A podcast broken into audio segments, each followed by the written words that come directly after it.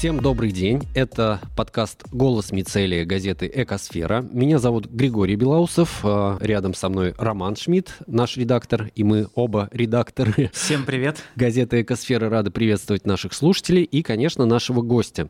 Сегодня в гостях у нас Антон Гладилин, руководитель проекта «Стоп борщевик». Антон, добрый день. Добрый день. Такая очень интересная тема – борщевик. А о нем много говорят. А, это то растение, которое завоевывает, говорят, поля России, да, и есть очень большая вероятность того, что все заброшенные поля, да, была такая новость недавно, могут быть э, к некому году вообще поглощены вот этим страшным растением. Что же такое борщевик? Откуда он появился? Вот какая-то предыстория вопроса. Расскажите, пожалуйста. Да, ну, во-первых, борщевик – это род растений. Туда входит много видов, порядка 70. И среди них есть съедобные, есть даже охраняемые виды борщевика. То есть съедобные – это борщевик сибирский, то есть это просто обычная трава, которая растет у нас везде. Вот, и его даже применяли в рецепте борща, когда-то борщевик сибирский. И суп назван как раз-таки от растения. То есть борщ изначально к растениям, затем перешел к названию супа, но это было в древности. Позже появилась капуста менее хлопотная, и она заменила его в рецепте борща. Название название осталось. Но мы сейчас говорим о, об одном из видов, это борщевик Сосновского. Он был открыт на Кавказе сравнительно поздно, 40-е годы 20 века. И была идея его использовать как силосное растение, то есть э, именно на корм скоту. Да? Его активно внедряли как новую сельхозкультуру. Но эта идея, она провалилась, потому что коровы, они, в общем-то, его ели плохо, качество молока портилось. Но так получилось, что вот борщевик Сосновского, вот этот, он прижился, да, он никак не связан с самим Учебно-Сосновским, то есть его просто назвали в честь Дмитрия Ивановича Сосновского, исследователя Кавказа, то есть он не виноват, он, в принципе, был бы против, конечно, такой славы, но, в общем, так или иначе, да, борщевик Сосновского, он успел прижиться, и затем вот в 90-е годы, когда было много заброшенных земель, он начал бесконтрольно распространяться, и, в общем-то, сейчас эта проблема, действительно, как вы правильно сказали, приобрела масштаб такого национального бедствия. А вообще эта проблема свойственна только для России, а борщевик ведь, наверное, не имеет э, каких-то границ, да, он может распространяться и за пределами России, или это сугубо такая российская проблема? Совершенно верно. Во-первых, да, борщевика у него нет границ, то есть он распространяется и по Восточной Европе, потому что эксперимент велся по внедрению и по Восточной Европе тоже. И вот здесь важный нюанс. Я начал с того, что видов борщевика много. То есть на самом деле здесь есть очень интересный нюанс. То есть мы привыкли борщевик Сосновского, да, как вот ядовитый, да. А вообще три вида вот этих гигантских борщевиков, так называемых, это борщевик Монтегация, борщевик Персидский борщевик Сосновского. Первые два вида, Монтегация и Персидский, они были открыты еще в 19 веке. Тоже они растут на Кавказе, там же. И они вызвали, в общем-то, восхищение, то есть своими размерами, да. То есть первоначальная идея была применять как садовое растение. Вот даже в наших бутсадах выращивали. И это был подарок в 19 веке русскому русского императора европейским дворам. И угу. там тоже это вызвало фурор. То есть там есть записи, вот, что в Англию он попал в Бутсад Кью из э, усадьбы Горенки подмосковной, где был Бутсад Разумовских. Вот там, значит, там восхищались, применяли как садовое растение. Потом уже меньше восхищались. Но вот интересный факт, там в Дании даже там были фонтаны в виде борщевика. Это был, значит, символ имперского могущества и власти. Но он тоже них начал сбегать, тоже начались ожоги. Но потом они осознали проблему раньше, получается, чем мы, и они начали раньше бороться там раньше проводились исследования, но тем не менее сейчас вот по Европе, да, Германия, Дания, Польша, Англия и борщевик Монтагаци уже, он, в принципе, близкий очень вид, он очень похож, но он даже в Америку уже попал, и там есть сообщение вот в штате Вирджиния, его находят, но если очень-очень кратко. Угу. Может быть, тогда э, от борщевика уже перейдем к вам, как к тем, кто, собственно, встречается с ним чаще других. Расскажите, пожалуйста, чем вы занимаетесь, и, соответственно, мы понимаем, что борщевик Сосновского — это достаточно опасное и э, хорошо распространяемое само по себе растение. Расскажите тогда о том, чем занимается стоп-борщевик, на чем сфокусирована ваша работа и какие методы вы применяете для того, чтобы ну, либо с ним бороться, либо рассказать другим, как это делать. Да, значит, э, движение «Стоп большевик» — это волонтерское движение. Оно как бренд в существующем виде зародилось в конце 2018-го, начале 2019 года. А первоначально называлось э, вообще «Борщи Виктория». Вот недавно мы его переименовали в «Стоп борщевик», так как это название более понятно, но суть сохранилась.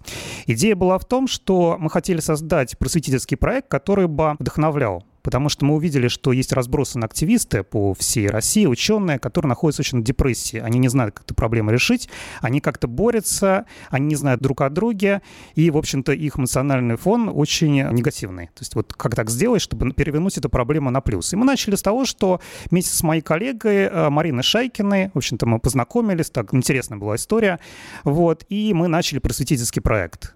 А, и этот просветительский проект, он, в общем-то, развился до движения, в котором сейчас, ну, есть активное ядро команды, там порядка 15 человек, есть чат активистов довольно активно, некоторые из них большие, и большое количество как бы сторонников, да, там тысячи, в общем-то, людей в регионах. Но по количеству где-то, я так думаю, что не будет ошибкой сказать, 20 регионов у нас так охват. То, где есть, в общем-то, проблема борщевика, да, там подключаются какие-то активисты, локальные группы. Так вот, да, сейчас у нас три направления. Это первое просветительское, то есть лекции, мастер-классы проводим. У нас есть интересные продукты, например, а, настольная игра про большевик, это «Борщ Апокалипсис» называется. Да, там можно через эту игру, да, можно научить детей, да и взрослых, в принципе, правильно бороться с борщевиком. То есть идея через развлечение, да, обучить людей. Также есть кукольный спектакль про большевик э, «Сова предупреждает», который, в принципе, с большим успехом шел на фестивалях некоторых. И это что касается просветительского, да. Еще у нас есть научное направление. Мы проводим эксперименты вместе с разными научными учреждениями на принципе гражданской науки. Но вот у нас интересный проект был, это создание карты борщевика пока на Московскую область область. То есть там участвовала группа большая, именно специалистов по картографированию, гид-специалистов. Там, значит, под руководством Александра Прищепова вообще из э, университета Копенгагена. Ну, там из ИКИРАН участвовали, из РУДН, вот, э, специалисты из Гринписа. Ну, в общем, короче, суть в том, что берутся снимки, да, спутниковые, и вначале вручную размечается борщевик, он там виден в определенных спектрах, потом прогоняется через а, алгоритм нейросетей, вот, как бы он автоматически его определяет, и дальше волонтеры, следующий этап, да, они выезжают и смотрят права ли карты или нет. То есть это нужно научно обосновать, там тоже определенный алгоритм, нам, ну, в общем, позже могу сказать подробнее. Вот, и вот сейчас мы уже завершаем эту карту на Московскую область, и мы хотим дальше уже на всю Россию распространить, может быть, в следующем сезоне. Вот, пока могу сказать, что предварительные данные 70 тысяч гектаров Московской области заражено борщевиком по вот этой карте. Да, и это научное направление, второе. А третье направление — это волонтерское. То есть мы просто путем волонтерской борьбы проводим субботники, акции, то есть просто боремся на подопечных участках. Ну, это, как правило, заповедники какие-то или объекты культурного наследия, парки усадебные. Это тоже очень успешное направление. Например, мы запустили акцию «100 борщевик», уже, в принципе, три года ее запускаем. То есть с этой акции вот и пошло существующее название движения, которому переименовались, потому что акция настолько стала популярной, то есть там, значит, десятки субботников, очень много различных сообщений, публикаций, в общем-то, даже крупная компания подключается, такие как Сбербанк, допустим, или там 2050 Digital, вот технологичная тоже к этой акции. Ну, в общем, вот если очень кратко. А как-то с госорганами вы взаимодействуете, да, там, с правительством Московской области, если вы а, делаете такие исследования по московским, а, подмосковным... С а... департаментами, может быть, природопользования, что-то такое, или... Да, мы ведем переписку, то есть они с нами консультируются. Вот недавно мы давали консультацию для Тверской области, потому mm-hmm. что там собирается, ну вот сейчас уже вводят региональную программу по борьбе с борщевиком, они просили наши консультации. Ну и, в принципе, да, мы взаимодействуем, то есть на разных уровнях, то есть ведем переписку, ну, больше консультационную, конечно. Но отдельные вот наши активисты, они, допустим, там кто-то с мэрией активно сотрудничает, они помогают поддерживать инвентарем, кто-то вот там гранты выигрывают, допустим, это тоже такое направление есть. Вот в Тверской области у Саи Матрёнина недавно выиграли грант. Ну, в общем, такие истории тоже есть. Хорошо. А, вот э, известно, да, про большевик уже, ну, по крайней мере, мы вот э, в нашем сообществе слышим достаточно давно, да, и действительно борьба идет с этим борщевиком. Понятно, что растение инвазивное, и поэтому, видимо, осложнена вот такая вот э, работа по его искоренению да, из полей. Но, тем не менее, как вы сами оцениваете, почему так медленно или почему так сложно избавиться от борщевика? В чем проблема? То есть, э, ну, это ведь растение достаточно такое крупное, заметное, да, и э, почему это выходит так сложно? И какие перспективы у нас Есть ли у нас надежда? Да, есть ли успехи в таком случае? Ну. Очень интересные вопросы. Ну да, если по порядку говорить, биологические особенности борщевика, то есть он действительно живучий, он действительно очень плодовитый.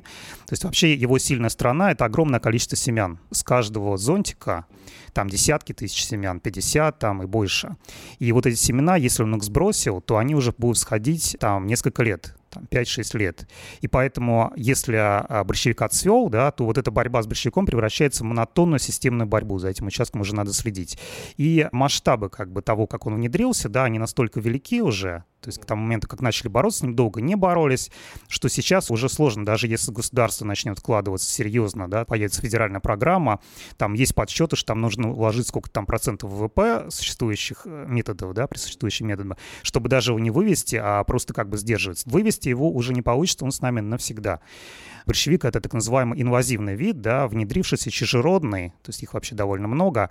Но вот он все, то есть он уже проник, и его только сдерживать, и, как говорится, полностью вывести уже не получится, потому что степень такая. Значит, по поводу прогнозов, да, тоже личная предыстория. Я сказал, что проект, он зародился вот в конце 18-19 года. Но вот наши участники, да, они и раньше, у них есть личная история, как они приходили вообще к этому. И в том числе у меня, я вообще задумал такой проект еще в 2010 году когда учился в Тимирязевской академии, и мы на тот момент уже знали, что все это будет происходить.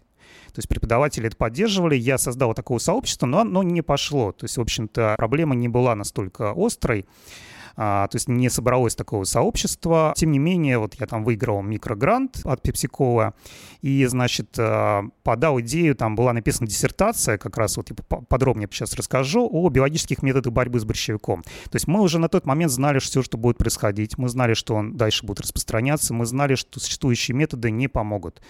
Вот, и мы писали об этом, что он захватит постепенно там в течение там ближайших там 20 лет всю Россию, среднюю полосу. И, а, значит, какой метод можно? Есть надежда. Это биологические методы. То есть идея в том, что вид чужеродный, да, здесь врагов нет. На Кавказе они есть.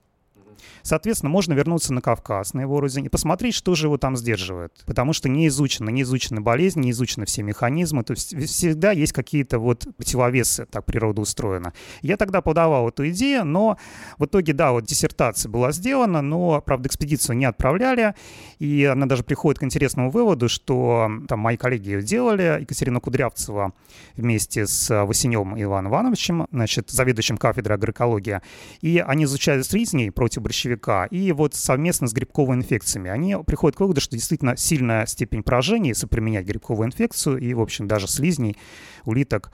Но есть также вот и другие, э, как сказать, биологические вредители, вот мы их и сейчас в проекте, в общем-то, изучаем, и вот на них основная надежда. Вот. Но основная, тоже основной риск, да, что мы внедрим что-то новое, да, да, а он да. тоже станет новым инвазивным видом, и поэтому здесь важна определенная осторожность. Угу. Ну да, не вышло бы так, что борщевик будет уничтожаться, а вместе с ним и какие-то полезные растения в том числе. Ну, здорово. Вот э, в своей работе, да, то есть э, вы можете обозначить какие-то успехи, что вам удалось где-то, да, там, я не знаю, может быть, на площадях, где-то идет сокращение этого борщевика. Как-то вы замечаете какую-то положительную динамику в этом, или все абсолютно безнадежно, и вы только фиксируете рост и какое-то вот э, негативное даете прогнозы? Значит, на тех участках, где мы боремся, там реально идет сокращение. То есть, ну, это локальные какие-то участки. Важно понимать, что мы боремся как бы выкапыванием, просто физическим выкапыванием борщевика, волонтерский труд, но это там, где это уместно, там, где запрещены гербициды, там, где не загнать технику, то есть это территория особо охраняемая, значит, э, заповедники-заказники, да, вдоль рек, ну, там усадебные парки, да, там действительно мы видим, что вот несколько субботник в прошлом году прошло, а в этом уже раз, и там нет борщевика, там разнотравие, и, в общем, даже как будто его не было. Да, да, да, это, в принципе, реально добиться.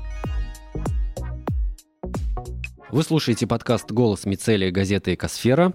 В студии Роман Шмидт и Григорий Белоусов. У нас в гостях Антон Гладилин, руководитель проекта «Стоп борщевик». Итак, мы продолжаем. Да, если можно, я хотел бы, может быть, задать более такой прагматический вопрос, коль уж мы перешли к волонтерской работе, да, и тем, как бороться с борщевиком. Мы, у нас сейчас самое-самое начало лета. Я думаю, что многие сейчас у себя дома, на своих участках, дачах, огородах понимают, что у них за забором начал расти борщевик. И, может быть, вы нам э, и слушателям дадите какие-то самые простые, там, 2-3 совета, которые могут э, помочь нашим слушателям понять, что же им делать теперь, да, или ничего не делать, или, может быть, какие-то даже не советы, а наоборот рекомендации, чего не надо делать с борщевиком, чтобы мы знаем, что это не самое безопасное растение, да, чтобы не оказаться, не поставить под угрозу свое здоровье. А, да, ну, во-первых, надо просто смотреть, где вы находитесь, да, то есть какая площадь заражения, что за участок, категория земель, какие у вас ресурсы и в каком вот состоянии вы сейчас его видите, да, упущено время или не упущено. Но самый такой простой и доступный всем метод — это просто выкапывание борщевиком, просто лопатой. То есть это лучше всего делать весной, ну вот весной или в начале лета, например, сейчас. Вот если приходите, видите даже единичные борщевики, это идеальная такая ситуация, когда выкопка вам поможет и решит полностью проблему. Что нужно сделать? Не нужно выкапывать весь стеблекорень, он большой, длинный. Нам нужно только верхнюю его часть, то есть он представляет собой морковку. Нам нужно отрезать эту верхнюю часть морковки. Там где-то на глубине 5-10 сантиметров расположены все почки его, они по кольцу расположены. Если срезать вот эту верхушку с почками, то вся остальная часть уже погибнет. Но, но важно это срезанный стеблекорень не оставлять на земле, потому что настолько живучий, что может прижиться. При этом важно помнить о технике безопасности. То есть это закрытая должна полностью одежда, вот, а, обязательно резиновые перчатки, закрытая обувь. Вот, следует избегать попадания сока на кожу. Но вот сейчас это достаточно безопасно, то есть маленькая вероятность, что он попадет. Но если вдруг э, попало на кожу, да, тоже не надо паниковать, просто надо быстро смыть теплой водой с мылом или помазать спиртовой салфеткой и закрыть от попадания солнечных лучей случае ожога не будет. Теперь смотрите, это если мало борщевика, да, или какой-то локальный ваш участок. А если его больше, да, здесь возможны варианты. Значит, можно накрыть черной пленкой, то есть продается специальная черная пленка, накрывается, и она должна полежать где-то там год, полтора, вот так где-то. Значит, если позволяет категория земель, это ваш участок, да, и вы, вы знаете, что если это можно, можно применить гербициды. Но важно соблюдать регламенты. То есть самое сейчас вообще это баковые смеси избирательных гербицидов. При этом гербициды, они действуют только на а, двудольные, допустим, да, вместе с борщевиком, а злаки при этом сохраняются. Есть такие баковые смеси, там есть у нас инструкция на сайте движения. А, значит, потом смотрите, следующий вариант, да, если, допустим, большой участок, большой участок, он ваш, и у вас есть техника, можно спахать этот участок, неодно, неоднократная спашка должна быть. Вообще любая агротехника по выращиванию чего-либо, она автоматически выводит борщевик. Да, и, значит, еще такой момент. Если, допустим, это ваш участок, вы приходите, а прям очень много борщевика, это уже середина лета, зонтики, и вы понимаете, что все, вы, вы пропустили момент.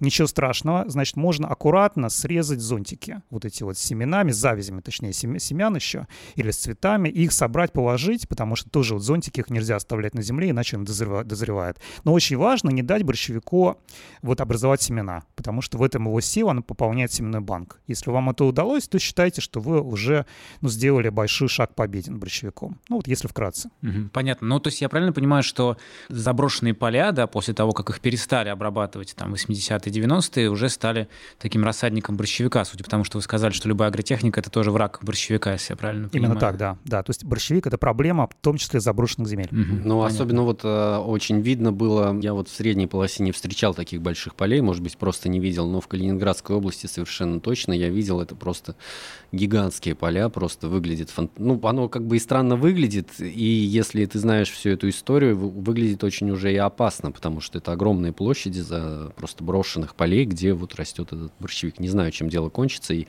переходит ли границу в Калининградской области этот борщевик, и идет ли в Европу. Но вот в связи с этим вопрос, да, вы говорите, что в других странах осознали опасность этого растения раньше, чем мы, да, и боролись с ним. Там какие-то были особые методы, или это все тоже, то есть а, агротехника, ручной труд, да, недопущение вот этого момента, когда э, происходит вызревание до семян. Как там это происходило? Да, это очень интересный момент. Методы, но отчасти те же, да, причем они просто осознали раньше, чем мы, то есть там вообще вот во многих странах, например, в Англии, там раньше все происходит, развитие волонтерских сообществ произошло раньше, там есть движение подобное нашему, которое тоже борется с борщевиком, борщевиком Монтегатса, мы с ним общаемся, очень интересный обмен опытом. Но вот интересное, там было исследование в 2002-2005 годах, называлось «Гигантский пришелец» международное. Там принимал участие порядка, в общем, 40 ученых из 7 стран, в том числе из России, Дмитрий Гельтман. И вот они издали методичку, которую мы, в общем-то, пользуемся. То есть она заложила основу, то есть там, в общем-то, все описано, что нам понадобится карта борщевика, что нам надо будет развивать биометоды. Кстати, они продолжили их развивать, сейчас я скажу об этом. То есть, что, в общем-то, они вот как раз про овец говорили, что вот можно ли применить животных или нельзя. Вот они все это описали, мы этим пользуемся. Да, у них просто масштаб меньше, меньший масштаб. И, в общем-то, у них есть вот эти программы, они тоже зародились очень-то раньше. У нас просто ситуация зашла, как сказать, привела к более худшему, худшему сценарию. Но я хочу сказать сразу, вот, э, что я вижу позитивного, да, происходит осознание постепенно. То, что даже вот это вот новый Сколково, да, сейчас вот то, что исследовано Сколково, то, что он захватит, это большой плюс, то, что она хорошо разошлась, вот это подъем осознания, он, в общем-то, есть. И еще буквально пару слов про зарубежный опыт. Значит, там есть организация, которая называется КАБИ, то есть сайт kabi.org а, международно, есть в 50 странах, она агроэкологическая, и она занимается биологическими инвазиями. И именно их профиль — это поиск агентов биоконтроля, и мы с ними активно сотрудничаем. Они, значит, в 2015 году, значит, решили предпринять вот эту, реализовать эту идею экспедиции на Кавказ по поиску вредителей. Не нашли, но есть сообщение, что, в общем, ржавчинный грибок, который в Абхазии, видоспецифичный, который поражает гигантские борщевики. И они не смогли реализовать, то есть там были проблемы как раз на границе, там обострение конфликтов, и они не смогли проехать. Они очень переживают по этому поводу. Они, понимаете, они нашли для других инвазивных видов растений, предприняли такие экспедиции. То есть у них получилось. Борщевиком нет, они вот переживают. Но возможно, что мы это реализуем. То есть на тот момент не было нашего движения, вот, а сейчас мы это уже, собственно, можем сделать. И а, вот интересно, что они делают ставку очень на биологические методы борьбы большие. В этом мы солидарны. Угу. Ну вот и продолжая тему сотрудничества, да, вы работаете с платформой iNaturalist. Она как-то помогает вам? А, пользуются ли вашими данными ученые? Как здесь обстоит дело? Да, ну вот эта программа iNaturalist, да, вообще так правильно произносится, она очень интересна, она вообще рассчитана на ботаников, да, на вообще, как бы сказать, оценку биоразнообразия, где какие популяции, она очень популярна, она помогает конкретно мне, потому что мне интересна ботаническая тема, и ботаническая тема очень тесно связана с темой инвазивных видов. Даже тот же борщевик, вот как его гарантированно отличать, да, или там что растет неподалеку от него, что он вытесняет, это всегда интересно посмотреть. И iNaturalist цена, там есть алгоритм, который помогает помогает определять растения, действительно, он очень удобный, но там есть сообщество, которое всегда тебе подскажет, ты ошибся или нет, то есть какую-то даст рекомендации. Да, и, в общем-то, в плане вот нашего сотрудничества, да, мы действительно сделали там этот проект, практически все очень легко происходит, там даже делать ничего не нужно, там просто периодически писать журнал, да, и просто просматривать этот проект, то есть люди сами вносят эти э, наблюдения, они пополняют карту, значит, где она применяется, да, мы использовали ее при алгоритме как раз создания борщевика на Московской области, карты борщевика. И я думаю, дальше будем применять. Вот, это очень удобно, это действительно загружать этот слой с точками, можно вот кое-где гарантированно понять, есть он там или нет. Понятно. А еще тогда такой вопрос, возвращаясь к практическим, вот не могу не задать, возвращаясь к практическим советам, чего делать, чего не делать. Может быть, не все знают, хотя, конечно, я думаю, что большинство слушателей об этом осведомлены. А как, ну, почему он плох, да, то есть борщевик, понятно, что он все захватывает. Может быть, какие-то базовые, базовую информацию все-таки мы озвучим, да, почему, что в нем плохого, собственно, да, и если в борщевике что-то хорошее. То есть раз уж его начали культивировать и начали э, с Кавказа привозить к нам, и для чего, кстати, тоже, может быть, напомним слушателям. Да, вот это очень важная тема, действительно забыл не сказать. Значит, чем он плох? Понятно, что для нас, да, он вызывает ожоги, то есть попадание сока борщевика в сочетании с солнцем сильно ожоги. Но он опасен не только для нас, для природы, потому что он разрушает экосистемы. То есть он бесконтрольно распространяется, вредителей нет, да, и он все заполоняет. И под ним уже не растут наши обычные травы. И он может, в общем-то, все разрушить, он может реально все заполонить, и некоторые наши виды растений могут вымереть. Даже не только виды растений, потому что вся цепочка при этом разрушается развивается. И в этом он не одинок, то есть это особенность многих инвазивных видов, то есть они опасны для природы. То есть инвазивное, да, это чужеродное что-то, внедрившееся на новое для себя место, и оно создает самоподдерживаемую популяцию и вот бесконтрольно распространяется, при этом как создавая экологические риски, экологический вред, ну, экономический тоже. Борщевик — это просто... Таких видов много, но борщевик — это вот яркий для нас именно вид инвазивный. Давайте, может быть, вернемся тогда к прогнозу, да, о котором вы вскользь упомянули. Это Сколково, да, искусственный интеллект просчитал, что борщевик займет э, к 40-м, 60-м годам этого века, захватит всю европейскую часть России. Вот насколько этот прогноз реален или все-таки нас пугает здесь больше... Громким заголовком. Да, громким заголовком Сколково пугает и искусственный интеллект, может быть, что-то неправильно считает, не учитывает вашу деятельность и деятельность волонтеров? Да, есть разные вообще прогнозы. У нас тоже такие прогнозы. В общем-то, они разные. Я думаю, что да, этого сценария не будет. То есть все пройдет по более, скажем так, оптимистичному сценарию. Почему? Потому что уже сейчас природа, она начинает бороться. То есть природа, она на каком-то этапе его сама поборет. Просто нам хочется избежать такого варианта, когда реально это он все запланит, да, и вот распространяться, естественно, уже вредители найдены просто автоматически природой, да. Хочется как бы этот э, сценарий ускорить, скажем так. Уже сейчас появляется у нас сообщение активистов о том, что повреждается он, значит, мучнистой росой, да, грибковыми инфекциями. Тлей повреждается, причем цветоносы, нет семян от них. Значит, также вот много сообщений было то, что, значит, улитки, но они повреждают, правда, только листья, они не мешают ему цвести. И вот очень интересное сообщение, это фрачник, обыкновенно долгоносик. В прошлом году, причем по нескольким регионам, просто долгоносик, а он небольшой по размерам, его личинки, они сильно его повреждают, причем тоже он перестает цвести. Особенно если он поражается одновременно грибковыми инфекциями, то прям степень поражения, мы даже сами не поверили, когда нам прислали это фото, мы думали, что это кто-то обработал гербицидом, а волонтер, он просто не знал об этом. Вот он потом доказал, да, действительно оказалось это правдой. Проблема в том, что врачник — это не видоспецифичный вредитель, то есть он будет есть что-то еще. Все, все, здесь его активно. Да-да-да, в этом плане. Ну, еще немножко вот по поводу, есть ли что-то хорошее, да, вот все-таки вернусь к этому. Но есть исследование, что борщевик, он хорошо действует на почву, то есть незначительно. Это раз. Но, конечно, польза здесь относительная. Значит, он также является медоносом. То есть пчелы с него собирают мед. Но, понимаете, здесь, конечно, грустная ситуация, когда пасека среди вот этих борщемарей. Это, конечно, не лучший сценарий. Ну, то есть, конечно, нет, с ним нужно однозначно бороться. То есть как бы здесь другого пути нет. Также есть, правда, инициатива по переработке борщевика. Сразу скажу, что мы их не поддерживаем, и они все нерентабельны. То есть, когда начинаешь их просчитывать, тут идея переработки, вот это прям биопластик, да, что-то из него там волокна, биотопливо, нет. То есть выгоднее вывести борщевик и на его месте выращивать полезные культуры.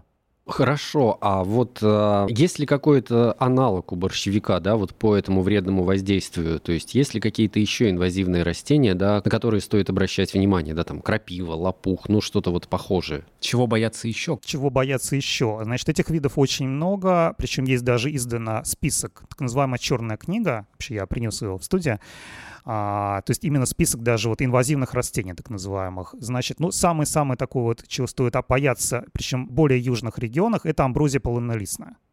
И это значит сорняк, завезенный из Северной Америки, причем сорняк карантинный, он очень сильно, если он поселяется на полях, то он очень сильно, а, как сказать, бьет по продуктивности, и то есть качество корма, то есть он уже негодный, поэтому карантинный сорняк, то есть это как бы ЧП своего рода ЧП. Но она, значит, разрастается сейчас очень сильно, и она провоцирует аллергию, аллергическую реакцию. Человек просто живет рядом с амброзией, потом у него вот эта аллергия, это очень-очень неприятно. Но это что касается более южных регионов, там распространена, да. У нас это золотарник канадский, это просто, он не, не ядовитый, это как декоративное растение, но тоже он бесконтрольно распространяется, просто вот полностью заполоняет луга. Он цветет такими желтые поля в конце лета, наверняка вы видели его. Вот также значит, это тоже североамериканский вид, значит, есть еще недотрога железистая. Она прибыла к нам из Гималайских гор. И растение похоже на, ну, красиво, такие розово-фиолетовые цветки, большие, похожие чем-то на неверный башмачок, ну вот как даже объяснить, да. Вдоль рек распространяется, сейчас действительно очень сильно, она очень сильно ускорилась. В чем ее проблема? В том, что, ну, во-первых, она ядовитая, ну, вот. Во-вторых, она распространяясь вдоль рек, она увеличивает эрозию почвы сильно. И она как бы вытесняет собой местные виды. Вот также вот среди наших дворов, если взять, да, наверняка видели такой пьяный лес из деревьев, причем под э, вот ним, как бы под этим пьяным лесом, да, как правило, голая почва, которую еще там пытаются стричь, конечно, но в наших дворах это отдельная история. Вот, но так иначе вот там много, это клен синелистный. Значит, это североамериканский вид, который завезли как первоначально там в 20 веке, как просто для городского озеленения. Почему? Потому что он быстро растет, единственный его плюс. Но во всем остальном минус. У него очень слабая корневая система, поэтому при ветрах, при снегах он вот наклоняется, и поэтому возникает этот вот пьяный как бы лес, наклоненные деревья, он падает на машины, у него очень негодная древесина, вот, э, значит, э, который никуда нельзя, даже на дрова. У него пыльца является аллергеном, у него много крылаток. Вот эти все крылатки, которые вы все видели, это вот зачастую как раз клен ясенелистный. Вообще его особенность, он не похож на клен, его листья похожи на листья ясеня, поэтому он ясенелистный. Но вот огромная проблема, непонятно, что что с ним делать. То есть такой вот древесный сорняк. Он это для города больше, для да. городов? Для городов, для пустырей, но вот он активно он распространяется сейчас тоже до рек. Вот непонятно, что с ним делать, потому что он тоже вытесняет наши местные виды. Распространяется просто с бешеной скоростью. Мы вот недавно там сделали группу отдельно, клено-синелистная есть даже ВК, то есть вообще это отдельно нужно вести по нему проект. А, можно много, в общем-то, перечислять таких и растений, в общем-то, и животных тоже. То есть вообще вот тема биологических инвазий, она очень большая, она международная. То есть больше всего пострадала Австралия от них. Самый такой хрестоматийный пример — это кролики в Австралии. Да, вот они до сих пор не знают, что с ними делать. Интересный пример, который позитивный, наоборот. В Австралию завезли кактус апунса, и, значит, он начал там бесконтрольно тоже распространяться. И э, нашли против него, естественно, вредителя, моль, э, моль. И, в общем, короче, эти два вида, они сейчас там есть, но они оба являются редкими, но при этом друг друга сдерживают. Вот мы надеемся, что с борщевиком тоже так будет. И просто такой пример растительный последний. Это в Риану Кудзо в Америке. Тоже она все заполоняет, с Дальнего Востока к ним внедрилась. И тоже, в общем-то, когда видишь э, вот, вот эти картинки, просто становится жутко. Ну и последний-последний пример наш приведу, это ринутра японская. Значит, он похож на такие большие заросли, похожие на заросли бамбука, многие сравнивают с большими листьями. Наверняка вы видели. Часто высаживают в садах у нас. Она и вот из Дальнего Востока, но тоже она, в общем-то, выходит из-под контроля. И она представляет огромную проблему, пока у нас не настолько, а вот в Европе гораздо сильнее. То есть там даже есть сообщение о том, что там самоубийство на фоне ринутрия. Почему? Пояснил, да, надзорные все ведомства, они запрещают там, допустим, в Англии, в Голландии продавать участки с ренутри. То есть надо ее вывести. А вывести ее невозможно потому что она, значит, там каждый, вот если остался маленький какой-то корешок, то она вегетативно будет дальше распространяться и размножаться. Вот, но она очень живучая, то есть она взламывает бетон, она ломает фундаменты, асфальт, то есть чем, очень-то она опасна даже для участка, да, и человек просто, он сталкивается с тем, что он не понимает, как ее вывести, а ему нужно, допустим, продать участок, а денег у него нет, а ему не разрешают, и все, для него это является концом. Много таких было сообщений печальных, но вот это вот, если очень вкратце, так можно вообще часами рассказывать про инвазивные виды. Угу, ну, надеюсь, борщевик пока э, так не, не влияет на людей. Коль уж коснулись вопроса законодательства и в том числе вот европейского относительно того, что нельзя продавать участок с инвазивными видами, как обстоит э, сейчас ситуация в России? Мы слышали, что принимаются какие-то нормативные акты о том, что собственники участков обязаны бороться законодательно, да, или какие-то штрафы, если находится борщевик. Вот есть какая-то информация поподробнее, что вообще ждет людей, если это там садовый участок или это какая-то сельхозземля? Да, значит, сейчас как бы идет тенденция на региональные вот эти нормативные акты, на региональные программы по борьбе с борщевиком, да, но также введены программы штрафов. В частности, Московской области там введены вообще для любых собственников, которые не борются с борщевиком, штрафы. Но физические лица там небольшой штраф, там от 2 до 5 тысяч рублей, но все равно неприятно. Для юридических больше, и там вообще там до 700 тысяч даже. Вот у меня информация, что выписывали штрафы. То есть, да, на самом деле, но как это вообще определяется, да? То есть, если, допустим, в конце лета стоят вот эти зонтики с уже семенами, да, которые образовавшимися, очевидно, что человек ничего не сделал за этот сезон, да, и сезон проигран. Вот здесь, как правило, может быть выписан штраф, вот, на мой взгляд. А большая практика применения э, вот, Есть вот информация, санкций? да, какая-то? А, да, есть, и пока она не очень хорошая, то есть мы видим, что часто, например, выписывают штрафы просто автодора за несвоевременную обработку обочин. То есть, mm-hmm. на самом деле, там есть единичные случаи выписывания штрафов, нет, есть и дачникам, в общем-то, приходило. Но вот насколько это все эффективно, пока вопрос. Вообще я сторонник того, что если вводятся штрафы, да, программа штраф, должно какое-то быть поощрение для тех, кто борется все делать. Здесь тоже должно быть какой-то, получается, кнут и пряник, да, как-то это совместно должно работать. Но, значит, федеральная программа пока не принята борьбы с борщевиком, хотя мы как бы выступаем за это, но пока только региональная программа. Конечно, нужна федеральная программа. Денег уделяется мало, то есть Московская область там выделяет выделяли несколько лет 300 миллионов, это мало. Причем она распределяется по штабам, то есть организованы штабы борьбы с борщевиком. Где-то эти штабы есть, где-то этих штабов нет. Но это не обязательно значит, что там нет борщевика. И деньги распределяются между штабами неравномерно. Например, там мытищи получили много. Нет, это ничего плохого не говорит, просто они молодцы, да, они смогли обосновать, что им это нужно. Какой-то другой штаб, он не смог этого сделать. Тоже вот э, закупки. Где-то через единственного поставщика это лучший э, сценарий, где-то тендеры. Тендеры — это плохо, плохо, потому что там низкая цена, как правило, там аукцион, и по низкой цене, которая позволяет только лишь а, обработать дешевыми гербицидами а, однократно и не очень качественно. То есть пока выделяется денег мало. Напоминаю, что вы слушаете подкаст «Голос Мицеля» от э, газеты «Экосфера», и мы продолжаем э, нашу беседу с Антоном Гладилиным из э, проекта «Стоп борщевик» о том, как бороться с борщевиком и что это такое. Мы накануне нашей беседы задавали вопрос нашим читателям в социальных сетях, чтобы они присылали вопросы, чтобы мы их задали вам. А, и вот они вот такие. Правда ли, например, что козы и коровы едят борщевик, и единственная проблема в том, что молоко потом горчит? Да, это правда. То есть он вообще задумывался борщевик как сиусное растение, на корм, да, и э, действительно корова как сказать, они его едят, но действительно качество молока портится. Вот вообще в плане вот коз даже в предпочтительно их использовать, коз и овец. Есть даже вот проекты, например, шотландская инициатива по инвазивным видам, да, которые вообще рекомендуют и используют шотландских овец. Как раз они молодой борщевик активно поедают, а при этом, как бы сказать, и сами кушают, и помогают с ним бороться. Да, но единственное, здесь важный такой момент, что по поводу ожогов, да, вот животные получают ли они ожоги. Здесь спорный момент. Дело в том, что борщевик на Кавказе, у него даже народное название губадуй потому что у коров, которые вы ели, потом раздувались губы. Губадуй? Ой, Губадуй, да, какой. есть такое народное название. Вот. Но а, много сообщает о том, что там вызывают ли ожоги желудка. желудка да, да. это следующий вопрос. А, нет, нет таких сообщений. Здесь важно понимать, что а, ожог, он возникает при воздействии солнца и сока одновременно. То есть такого, что ожог желудка я не думаю, что вот губы могут пострадать. Животные со светлой мастью могут пострадать. Но по поводу коров я не знаю. Значит, есть сообщение о том, что лошади со светлой мастью у них вызывают ожоги. Такое есть. Угу.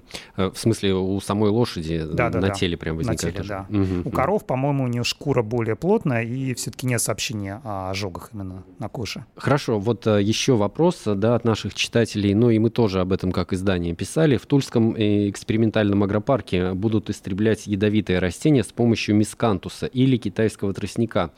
А, как сейчас идет реализация проекта? Известно ли вам о нем что-нибудь? И насколько такой метод эффективен? Здесь все относительно. Во-первых, мискантус сам по себе интересен. Вообще есть большой проект по исследованию мискантуса, и как раз на следующей неделе я собираюсь сходить в Тимирязевскую академию, где есть опытное поле по мискантусу, и буду подробнее говорить с специалистами. Может быть, у меня появится какая-то еще дополнительная информация. То есть сам по себе он интересен. Но что касается борьбы с борщевиком, спорно, потому что то, как это, в общем-то, подавалось, да, это как э, культура, которую общем, вытеснит и станет, может быть, панацеей. Нет, этого не будет. Вообще, вот эти культуры их называют ремедиаторы, вытесняющие культуры.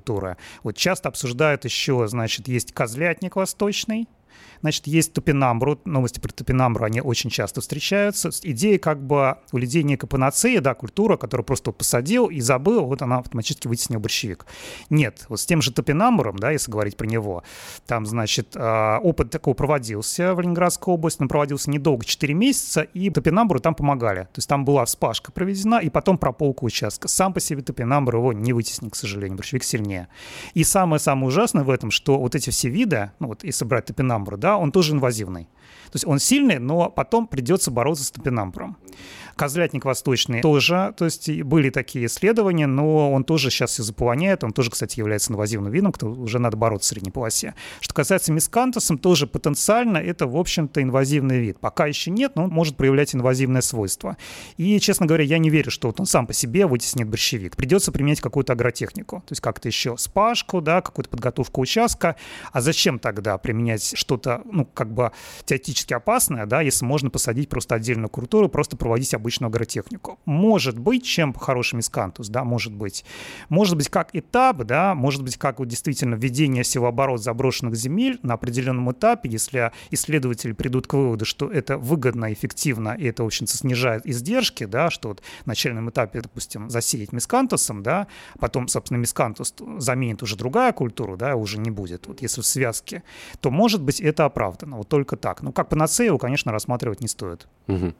А, и еще один вопрос от читателей, да, но он нас а, скорее обращает к тому, о чем мы уже говорили, да, о том, что, в принципе, это борщевик — это растение, появившееся из советского прошлого, да, но насколько это так, и насколько сегодняшние поля борщевика, да, это те поля, которые нам достались, да, или тот борщевик, который захватывает наши поля еще из советского прошлого. Тут такие вот э, и ассоциации одновременно, и экскурс в историю. Да, экскурс в историю, но тоже постараюсь кратце.